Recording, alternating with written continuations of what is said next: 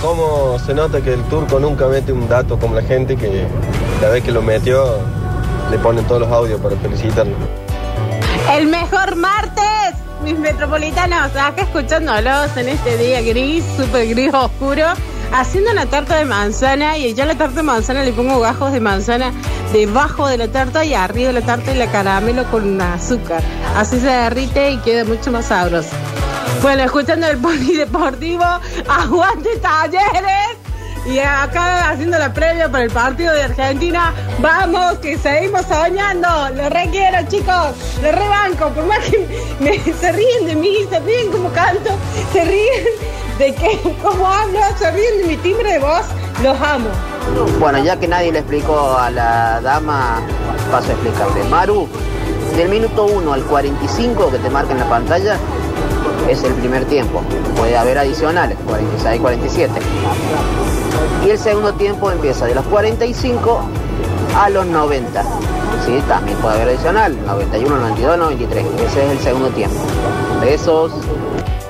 Juancito, el arma. Uy, uy, uy. uy. ¡Eh, loco! ¿Cómo están pegando esta manzana, loco? ¡Aguante la tarta de manzana invertida, man!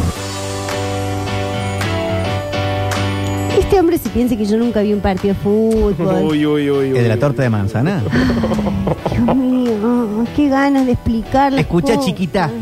Escucha, chiquita. Acá se comunica mm, es un guaso, Ah, un Sí. Agustín Barrigo. El volador. Dice, si Pablo quiere, tenemos relato en primera persona de los finitos a los puentes. Entiendo que estaba el festejo de Belgrano Sí. y le han pasado finito con el dron a los, a los puentes. Ah. De Córdoba. Es bárbara esa propuesta Podría haber laboral. salido al aire. Durio, la bronca que debe tener don Víctor. Se te va a aparecer esta noche y te va a comer con él. No, no, ya yo tengo mi conexión directa, está avalado. Avalado por completo. ¿no? Le preguntamos antes por la Ouija que tenemos acá en la Claro. radio. No escucharon aparte que, que hizo. Vos eh, canalizaste a tu abuelo. Obvio, claro. Siempre, siempre tengo ahí la conexión. Como en eh, la mejor serie de sitcom del mundo, eh, la de mm, Third Rock from Mars. Era Sí. Third Rock from the Sun. Sí. Sí, de repente. uh, Atentos al informe. Eh, quiero esta dupla en Qatar, dicen por acá. La música de último momento parece la del Fatality.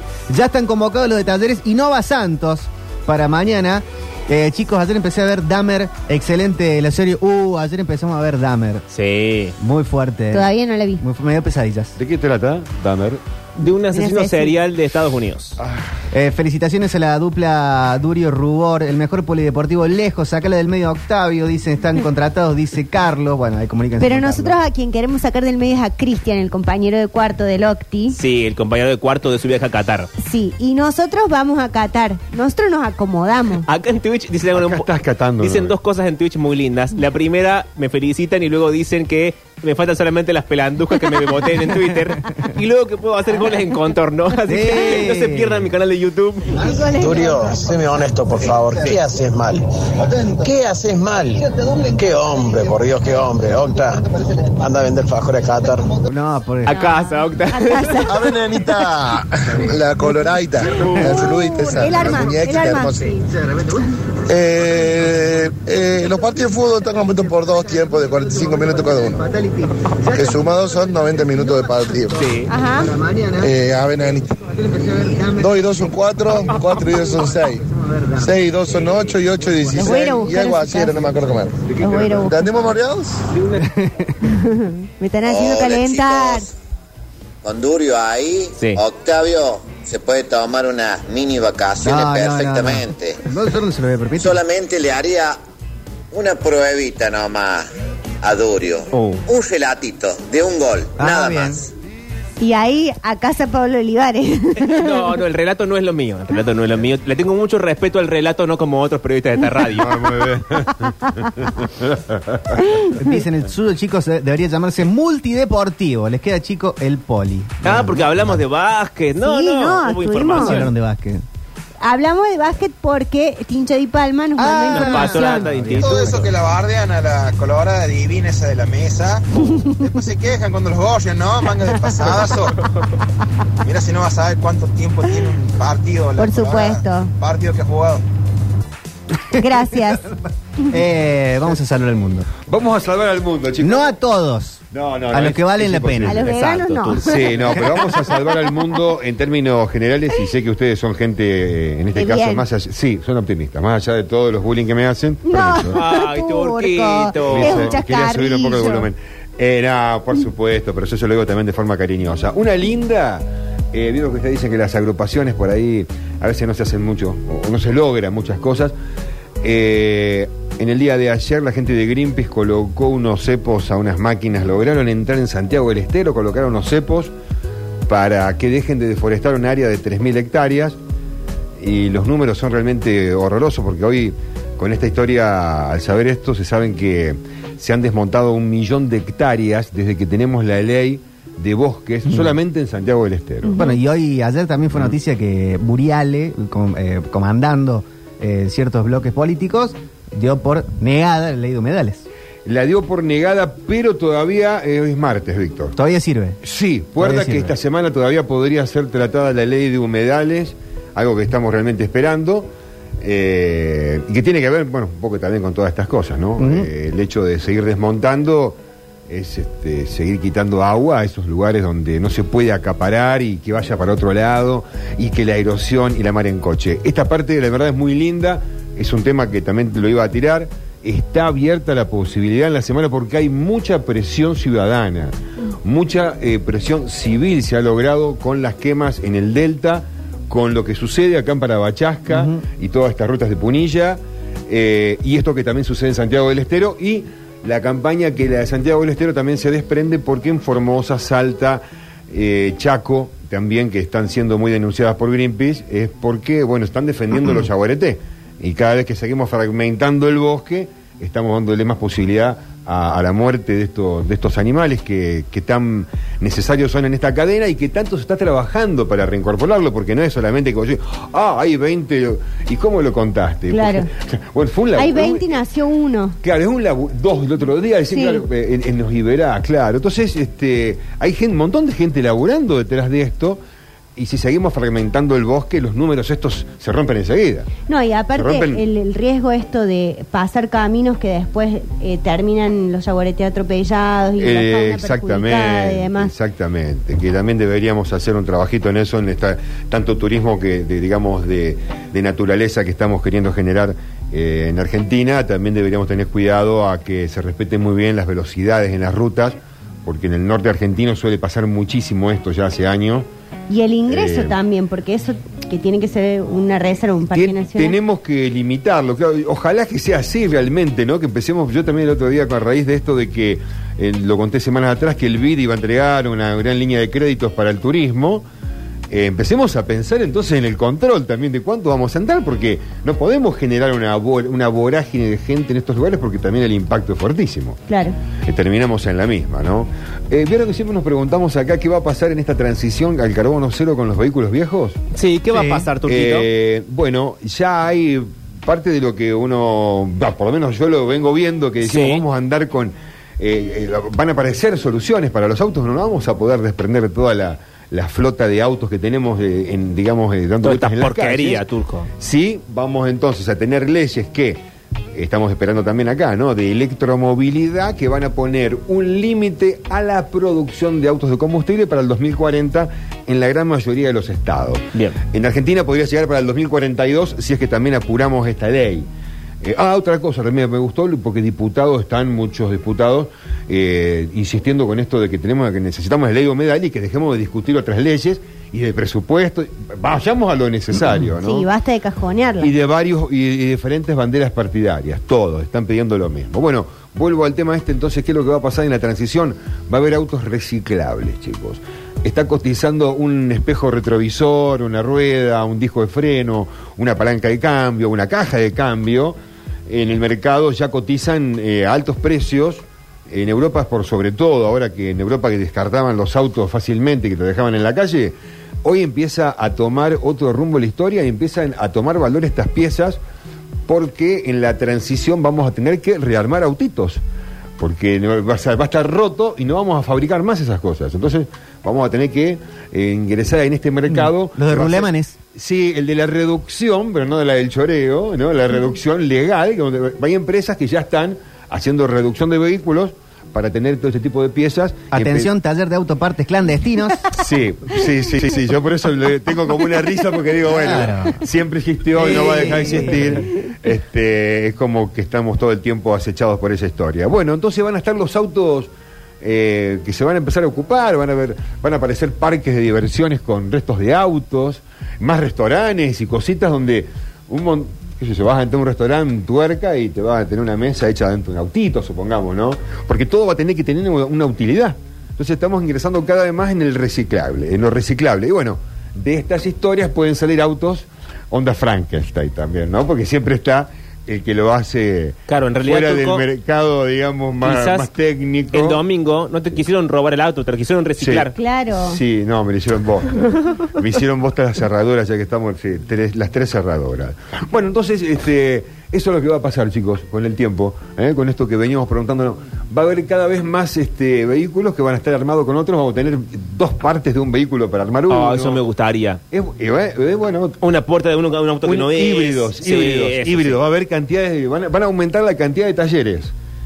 Eh, bueno, porque ya este ya entró en esto del tema del desguace eh, y bueno, Europa que a mar- marcan la punta ellos que están ingresando primero ahora a la movilidad eléctrica, ya están negociando esto, estas autopartes. Acá siempre fue bastante caro, vamos a decir Mm. la verdad, eh, son bastante caras. Bueno, eh, por otro lado, tiempo atrás dijimos los agrogeneradores sin aspas, es lo que viene y es lo que hay que empezar a, digamos, a cortarle la cara al proyecto de cualquier parque eólico con astas grandes porque no vale la pena.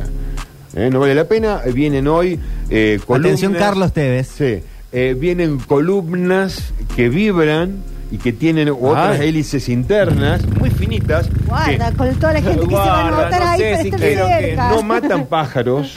No, no, pero. Ah, bueno, menos qué- mal. Eh, gastan, mu- o sea, es muchísimo menos el consumo de carbono en la producción. Desde el vamos es lo que viene y lo decíamos ¿por qué? Porque en el sur argentino hay un lugar muy protegido con una comunidad de 40 cóndores que fueron reintroducidos en los últimos 15 años y con estos eh, ventiladores eólicos, digamos, las astas eh, corren Las riesgo. torres que vibran. Eh, son unas torres que vibran, que oscilan. Atención, Eclipse al Sex Shop. So- Sí. os- oscilan, oscilan, sí, oscilan. Ahí, tic, tic, tic, tic. se mueven en su lugar un poquitito y generan energía. Ah. Eso es lo que ya los ambientalistas en Argentina están pidiendo eh, como solución. Atención, Torre Gemela, dice Alexia. Alexi. torre gemela esa que no, que está, que talibán que está, No sé por si favor. en la bajada. Pero no, Está muy- se, ¿no se puede generar alguna energía a través del orgasmo? Ay. Eh, Ay, Víctor. Es buena, es buena, buena, no sé. Como No el sé. perro está por comer. Ya nos ya sub- está ahí, subido a la Pa, moto. Nos subimos arriba de las torres estas del turco que vibran Sí. y pa- algunos conectores en algún lugar del, del cuerpo y brrr, hay energía y Eso con sería- eso eh, prendemos un tele. Sí, pero sería un peligro.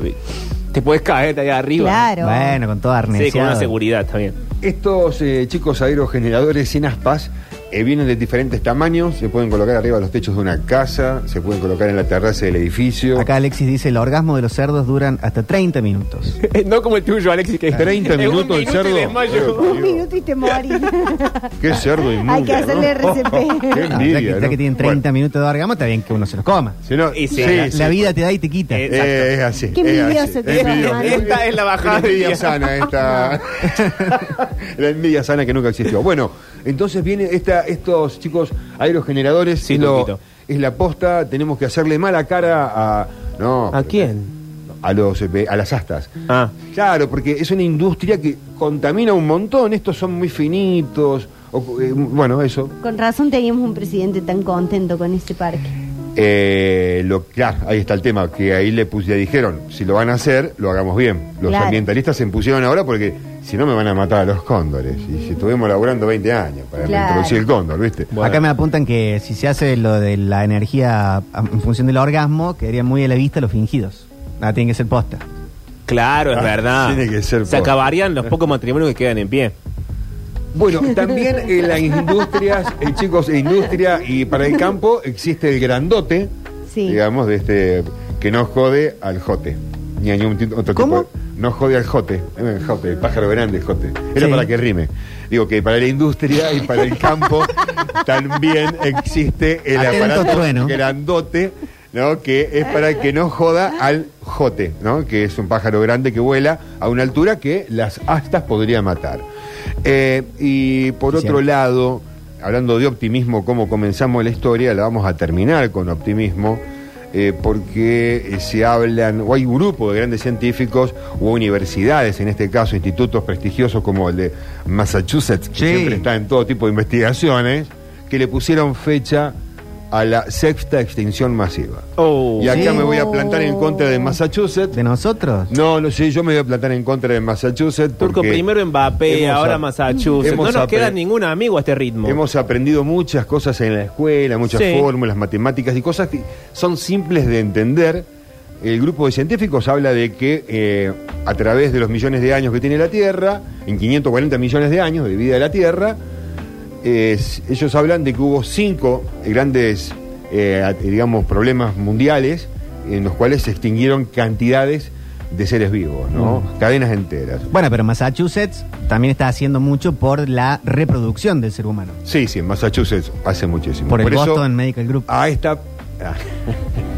No, es muy buena. Es muy buena. Eh, Una clínica sexual, una chicos. clínica, sí. Pero en este caso, eh, ellos hablan que para el 2100, entonces, sería ya el sec- la, la sexta extinción masiva en la Tierra.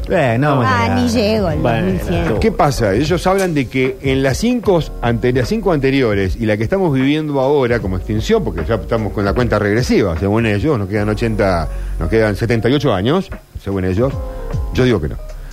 Eh, siempre el problema fue el desequilibrio de carbono que hubo en la Tierra. Cuando Sí. hubo aumento de carbono, siempre tuvimos problemas, ¿no? Problemas. Es la matemática, y que acá quiero resaltar siempre mi fórmula, es un A por A, con acento en la primera A. Somos Ajá. 7 mil millones de habitantes, más, como si 8 mil ahora ya. Si todos plantamos un árbol por año de forma organizada y sistemática en, en los lugares indicados, con el árbol indicado, no es cuestión de plantar cualquier porquería, Sí, sino como el yo árbol que de la planté ecorregión. cualquier porquería, tú. Bueno, pero en la ciudad se Dejen de te- plantar todavía se fumar ten- todo el día que después andan como, como Haciendo- zombies y Claro. planten un arbolito. haciendo viejo. gilada, ¿eh? Entonces, si, to- si todos en el, el planeta Eh, Turco, el- plantamos yo no un quiero- árbol por año, en un momento, esa fórmula, vamos a... Porque ¿qué es lo que está pasando? ¿Por qué no ¿Qué está tenemos... pasando? ¿Por qué hay mucho carbono? Porque los sumideros son cada vez menos, Ajá. ca- y entre ellos el- los océanos, eh, que son grandes sumideros de carbono, cada vez tenemos el, el océano más contaminado, más acidificado, tenemos cada vez más erosión en la tierra, toda esa erosión va al mar y hace que cada vez capture menos carbono. Cada vez menos bosque, hablamos, comenzando con que contentos paramos una 3.000 hectáreas que no desmonten en Santiago del Estero, si es una fórmula, es simple. Ah, hay mucho carbono, hace falta algo que lo capture. Y esos son los arbolitos. ¿Sabes, Turco, cuál es el mar más sabroso del, del mundo? El mar dulce. La Marfer. La mar. Ay, muy bien. Un aplauso para Marfer. Aplauso para Marfer. Que vuelva Marfer. Y no que quiero, vuelva Marfer. no quiero usar este bloque siempre para agarronarte plantas, Turco, Sí. pero el árbol de mi casa está muerto. ¿El que te llevé? No, Ah. el, de la, puerta. Ahora Así que la si quieres ir y plantar uno, vas y plantas uno. Ahora Pero no me toques el timbre a mí ni me molestes. No, y seco, hay una seco. paloma muerta aparte. Ah, si te querés sacar la palma que está muerta. está muerta en la escadera principal. Y tengo un par de bolsas Pero de si basura. tenés dos gatos acá de ahí afuera que se hagan cargo No, de no, eso. porque mis gatos gatos comen están muy balanceado alimentados. carísimo. Sálvanos, eh, Rini, por Freddy, favor. Freddy que nos salve. ¿Eh? Sí, sí. started off so well.